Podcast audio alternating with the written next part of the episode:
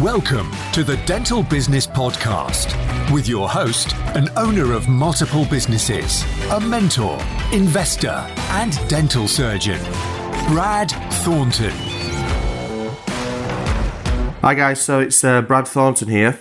And um, what I wanted to do today, I just wanted to give you a quick episode talking about free consultations.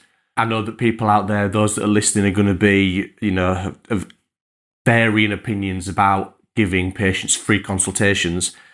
So I thought I'd do an episode just giving you what my opinion is. Just talk about the a few points to, to why I believe what I do regarding free consultations. Now, just to kind of get it out there straight away, I have really good positive experience from using free consultations. And my opinion is that they're a good idea. I know quite a few of you listening are going to disagree with that uh, for various reasons, but I wanted to just put down just a, f- a few points as to, you know, at least give you the reasons why I think they're good. Um, and then also just maybe a few points that if you are going to do them or if you do them already, maybe a few things that from experience, what I find are, are really important things to stick to, to, uh, to make sure that you're doing at the practice, um, to make sure that they're successful. So yeah, so as I said, this is my opinion. You know, we've been doing free consultations for what the best part of ten years now at the practice, and you know we get really good, uh, good response. We get good conversion. You know, the way that we do it means that we don't get that many people that are tire kickers that are coming in just to sort of, you know, waste our time. So yeah, like I said, um, it's been it's been good for us. I mean, even the high ticket items and you know the, the treatments that are tens of thousands of pounds in value you know, we get a lot of people coming in for those, and you know, a lot of people talk about how doing free consultations it devalues you, it devalues the practice, it devalues the treatment, and I know that makes sense. You know, in in theory, that's you know that's obviously it's quite a logical thing to say, um, but from experience, I just don't find that that's the case. Have we missed out on patients because of having free consultations? I doubt it. I can't see why somebody wouldn't go to a free consultation purely because it is free. Um, if anyone's got any other opinions of that and any other sort of evidence to back it up, then I'm, I'm happy to listen to it and talk to them about it. But I just can't see how that would happen. Um, like I said, we have people coming in, very successful, you know, men, women, type A personalities, people that want to get stuff done, that, you know, are coming for the best treatment to what they perceive as being the best practice to a free consultation. So yeah, anyway, that's our experience. That's my opinion regarding them. I think they're a very good idea.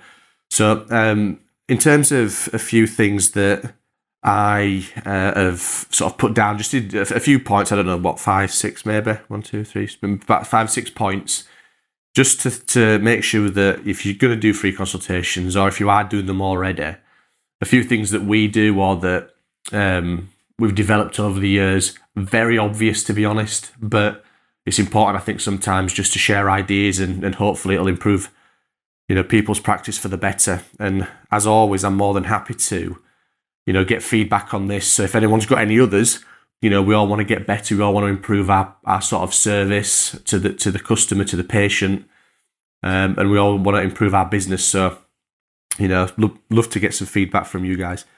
Um, so the first thing that seems to be quite, um, I don't know, quite a popular topic that people talk about um, is who does the free consultation or who does this initial complimentary consultation. Now I know a lot of people talk about uh, treatment coordinators or care coordinators, uh, but I actually think that the free consultation should be with the dentist, you know, with the person who's going to be carrying out the treatment. Now the reason for that, and we get patients inquiring who will ask us, oh, is this free consultation with a dentist or is it with a coordinator? Is it with a nurse? Um, and there definitely is a move towards coming um, to see a dentist over a coordinator. That just seems to be the way that people are, are moving. And I think that it's a good thing because, you know, if you, I mean, for me personally, if you picture yourself being a patient and or being a, a prospective customer anywhere, ideally, if you're, especially if you're a busy person, you want to be coming to an appointment, you want to be leaving with as definitive, as finalized an idea of, of plan, of price, of possibility in that first visit. I know I would. Um, and I think, you know, going to see the person that's doing the treatment and then they come up with a plan. Uh, they come up with a price. I know that sometimes you're going to need to bring patients back for further tests. Um, I mean, I'm going to go over something in point two, but the first thing I think is that, you know, really, if they see the dentist, they can go out with a very good idea, if not a definitive idea of what's possible, what the plan might be, and how much it's going to cost. That'll then enable the team, you know, your coordinator team, the, the, the treatment coordinator, whoever, you know, deals with that patient after that clinical assessment to be able to go over finance options or payment plans, uh, put a plan together in terms of the next visit because the dentist has done the clinical assessment and come up with a clinical treatment plan. So yeah, point one. Um, again, I know some people disagree with this, but I think that first initial consultation uh, needs to be with a, a, dentist so that you can get a you know a pretty good plan of what's gonna gonna happen, and the patient's got an idea of uh, of the next steps and the prices involved. Um, that kind of overlaps with point number two, which is you know we, we need to as a profession as, as as dentists to to train ourselves to go on the courses to develop ourselves so that we're able to diagnose really well you know we need to be investing in technologies uh, you know CT scanners and and and things like that that enable us to plan to diagnose to you know put a treatment together for a patient, be able to tell them how things are, be able to let them know what's possible, ideally within this first appointment.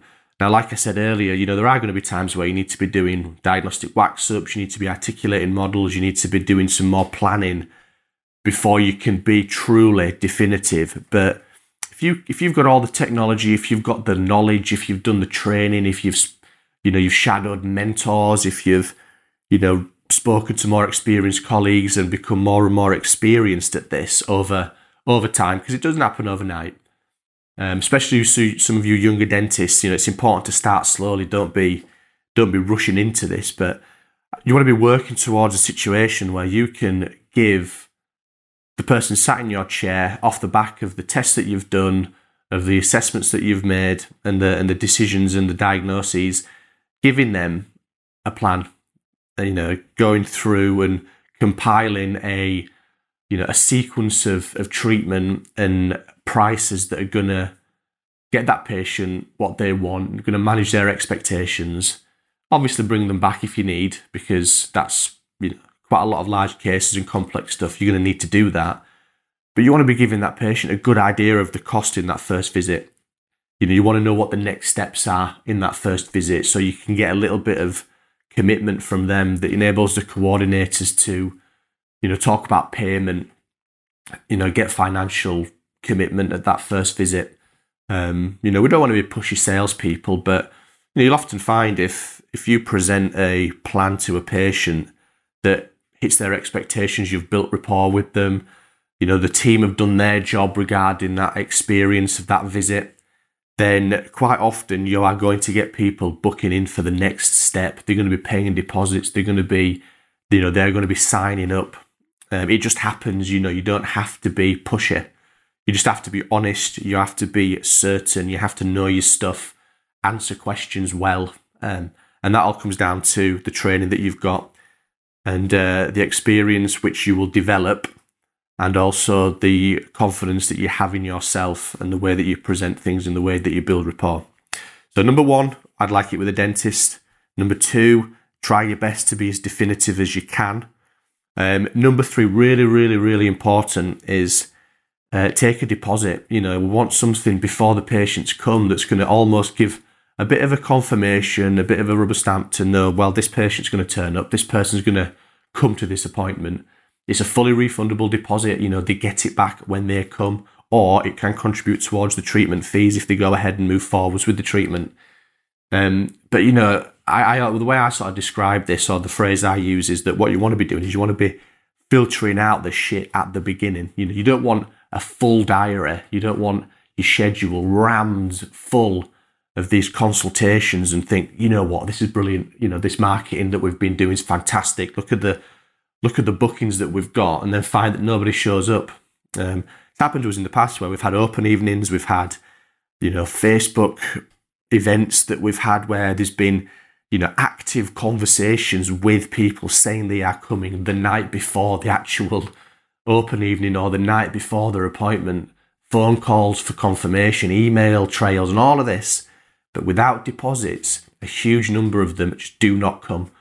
Um, people talk about, oh, well, if you have an excellent recall and reminder sequence, then you know you're going to get good commitment but the only thing that we find truly gets and it doesn't get 100% commitment because things happen and people can't come um, is but it's to, to, take a deposit it's to take a 30 quid deposit which is what we take 30 pounds we find that you know any lower than that i mean 25 pounds is probably fine but as you the lower you get the the level of commitment that you get just just disappears um, i know a colleague who brought it down to uh, £10 to, to test it just to see what difference it made and found that £10 it's just got zero value and people still didn't arrive and you still kind of get the same numbers of people not showing up as you do if, if you weren't to charge a deposit. So it needs to be enough. And yeah, be nice and open with them. Tell them it's refundable. Tell them that they take in one of a limited number of free consultation slots. Um, you know, just make sure that the you know you're describing things like that, so you're not just saying that every slot is a free consultation slot. There's a limited number they're reserving their place with this deposit. It is refundable; they'll get it back. Okay, so yeah, take deposits. Make sure that's really, really, really sort of you know nailed in. If people can't pay a deposit, if they can't afford it, well, how can they carry on? And how, you know, is it likely they're going to be able to afford the treatment fees? You know, if they don't want to pay the deposit, then that's fine. They don't get an appointment. They can ring back when they do. And so that's number three. Number four, it's really important to make sure um, that, I mean, this has got to be bespoke to each practice and you've got to know what your values are, but you want to make sure that that when these patients are, you know, at every touch point, every interaction, every communication from the practice or between the practice and that, that patient, every single point they are getting a really good experience. Um, I will talk about this in, in another episode, but you know the way I view it, what you've got to do is you've got to figure out what the values of the practice are. Now, just imagine this. So, say you you say one of the values, right? Okay, our value as a practice is we are a caring practice. You need to be very open with staff. So, what you say to them is, you know, we're a, we're a caring practice. At every point, whether it's a phone call, whether it's taking money, whether it's asking them to come into the surgery, the way that they are uh, spoke to by the clinician, the way that we present the treatment plans to them. If we're caring at all these points and we, we think underlying all of this, we want this patient to, to know that we care about them, it really does, you know, create a good environment and a good way for people to work. So what you want to be doing is making sure that every time any patient whether it's someone who's coming in and paying 5,000 quid or whether it's someone coming in for a free consultation or phoning up for that. You want to be making sure that they're experiencing the, the true nature of the practice. Um, we're building rapport, we're, we're giving them a wonderful experience so that they're more likely to buy in, they're more likely to want to have treatment at your practice. So, number four, give a wonderful experience. Um, number five, and this kind of you know something more to do with what you know the, the clinician should be doing but you know at the end of these pre-consultations ask the patient what they want to do you know you know see what they want to do see if you can get them to you know bring any questions up sometimes i think we're a little bit reluctant to you know do that final thing that secures the treatment plan that I'm going to be mindful of what I'm, the words I'm using. I don't want to sound like we're talking about, you know, selling a car here, but, um, you know, you want to be sort of doing that final thing that effectively seals the deal. You want to be saying, okay, so what would you like to do? Do you want to go ahead? You know, let, let them answer that question. You know, that'll sometimes bring questions up that you can, or objections that you can answer straight there and then in the surgery. You know, it's a really good, effective way of um, maybe bringing something to the surface that the patient didn't originally or didn't really feel comfortable talking about maybe um, enables you to answer any objections and it can also give that you know that handshake that that that thing that provides a little bit of commitment on their part, which then the coordinator can take over and start to plan things with them, start to go over payment uh, payment options. And on a similar note, the next one, what's that number six, I think, is just in fact this is the penultimate one, second to last one. You know, at the, at the end of the appointment as well, I always find it's really, really valuable to provide some direction to do a quick summary of the next steps. Um, fair enough if patients are not necessarily wanting to go ahead. This may be not the case, but you know, you want to say to them, okay, right, we're going to pop you downstairs. We're going to speak to speak to Sam. She'll go over the options, but what what we need to also do is get you booked in for a visit to the hygienist, come and see me. We can do the records that will enable us to plan X, Y, and Z. Um, you know, tell them the, the kind of the next appointment. Um, so when they go downstairs, they have an idea of what the next thing is to do. Uh, all too many times you'll, you know, hear people where they'll they go downstairs and they don't have a clue what the next step is. You know, you're taking a bit of time for the coordinator to get things together um, or worst case scenario, they just walk out because they, you know, they're a little bit confused. And this isn't something that really happens in our practice because we've kind of got this uh, pretty well down to a T. We find that Sam, our coordinator, um, you know, she'll she'll often come into the practice for that bit of the debrief, so she can take the patient into the coordinator room whilst you know we're putting the plan together. That we can image. It's a very it's a very skeleton plan, but it you know, it's something that the patient has there and then uh, before we write the more comprehensive letter to them. That brings us on to the final one. Provide a comprehensive treatment letter quite quickly after the appointment.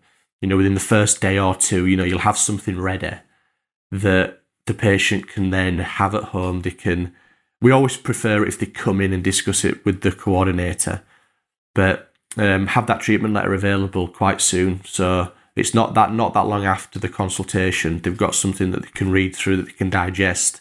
Make sure people are giving true informed consent, that they understand the treatment options and the the plan moving forward. Because there's nothing worse than a confused patient. Um, you don't want to be doing things on, especially valuable, expensive things, I should say, on patients that don't know what's going on, because that's just a recipe for disaster, and you're asking for trouble. So yeah, uh, I hope you found that helpful. You know, so just to summarise, you know, people talk and say they, they really enjoy the summaries at the end. The first one want to be so what is it seven? Want to be having the consultations with the clinician carrying the treatment out with the dentist. Ideally, you want to be making sure you get as definitive a diagnosis and plan and pricing after that free consultation. You know, without compromising on the clinical need for further tests, obviously. And we don't want to be compromising on any any any treatment that we're doing or any planning just so we can try and sell to patients because that's not not what it's about. Want to make sure that we are taking deposits for free consultations. Um, gets a little bit of commitment from them. Make sure that you know you you do have motivated prospective patients, people that have given something, so that you know you you, you get less no shows. I mean, we get virtually none. The only ones that we do get are genuine reasons.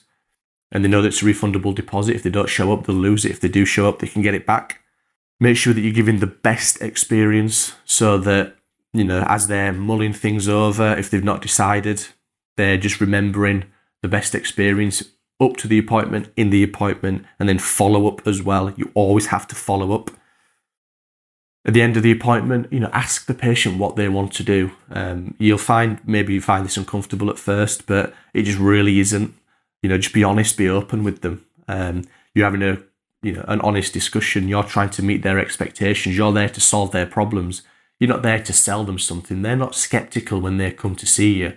They're open. You just need to fulfill their expectations and make sure that you're solving that their problem that they present with you know, if uh, the next steps are agreed, uh, you want to be providing some direction as to what they do next. Um, and that's in literal terms. You want to be telling them, go downstairs, book this in, see this person, do this. Um, obviously, in a nice way. Um, but that's what you need to be doing so the patient knows what to do when they leave the surgery. They've got an idea. Good communication between the teams so patients aren't wandering around and, you know, we're, we're kind of flowing them through the, the, the sort of, you know, cheesy term, but going through the patient journey smoothly and effortlessly. And then you want to be providing a treatment summary um, as quickly as you can. That day they leave with something written down that gives them an idea. All the pro forma stuff on that your you know your software will provide this. Um, but then you want to be doing the comprehensive treatment letter quite soon afterwards.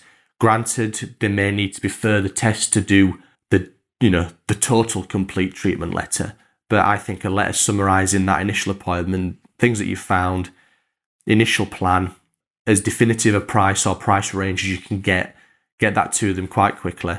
Um, the more you do, the quicker you get, the easier the easier it is. But yeah, it's important to get that to them. Makes things look professional. Makes things look well tried. You know, it makes it look like you do that a lot. They, you know, they'll have confidence in you, and it gives them something to digest and make sure they're informed and uh, fully understand the treatment options that they've got. And then you want to making sure again that you follow up, get them in again, make sure that you get next appointments booked before they leave that first one, so that we can you know maximize our conversion rate, which is important. Some people don't like that term, but that's what you want to be doing. You want people to sign up. You want to help people. You want to solve problems. As a dentist, you want to serve. You want to serve our patients, and you know we want to look at it like we are helping. You know patients get their confidence back. You know, it's a wonderful feeling to do that. So we want to make sure that we can. Brilliant. So um, that was all to do with free consultations. You know, this has been Brad Thornton, Dental Business Podcast. Make sure you reach out to us on social media, Instagram, Facebook. You know, look at the Facebook groups. You'll you'll see me in the dental Facebook groups and and and out and about. Make sure you you know give us uh, give us a like. You know, let's connect. You know, content that, that I create is often off the back of conversations that I have online. So if there's anything, let me know. If there's things that you'd want us to cover, people that you want us to speak to, uh, topics that you'd like us to discuss, then yeah, reach out. Let's connect. Um, you know, this is made. You know, this is made for the listeners. This is trying to create content that we all find helpful. So the more I engage with you guys, the better. Uh, so yeah, Facebook, Instagram, LinkedIn. Trying to remember what my Instagram thing is. I think it's Brad underscore Thornton underscore. And then, yeah, Facebook, Brad Thornton. We've got the Dental Business Collective group on Facebook as well. And then LinkedIn, yeah, Brad Thornton. So, um, yeah, hope to speak to you guys soon. And, uh, yeah, share this uh, episode if you found it helpful. Um, let your friends know about this podcast. Uh, the more people listen, you know, we, we want to collaborate. We want the dental community to start working together more and you know, there's plenty of work out there. We want to make sure that we're all doing the best we can, we're all improving, we're all developing, and whether we're associates or dentists or practice managers or whoever we are, we want the best for our practice and the best for ourselves. So, yeah, let's all connect. And I will see you next time on the Dental Business Podcast.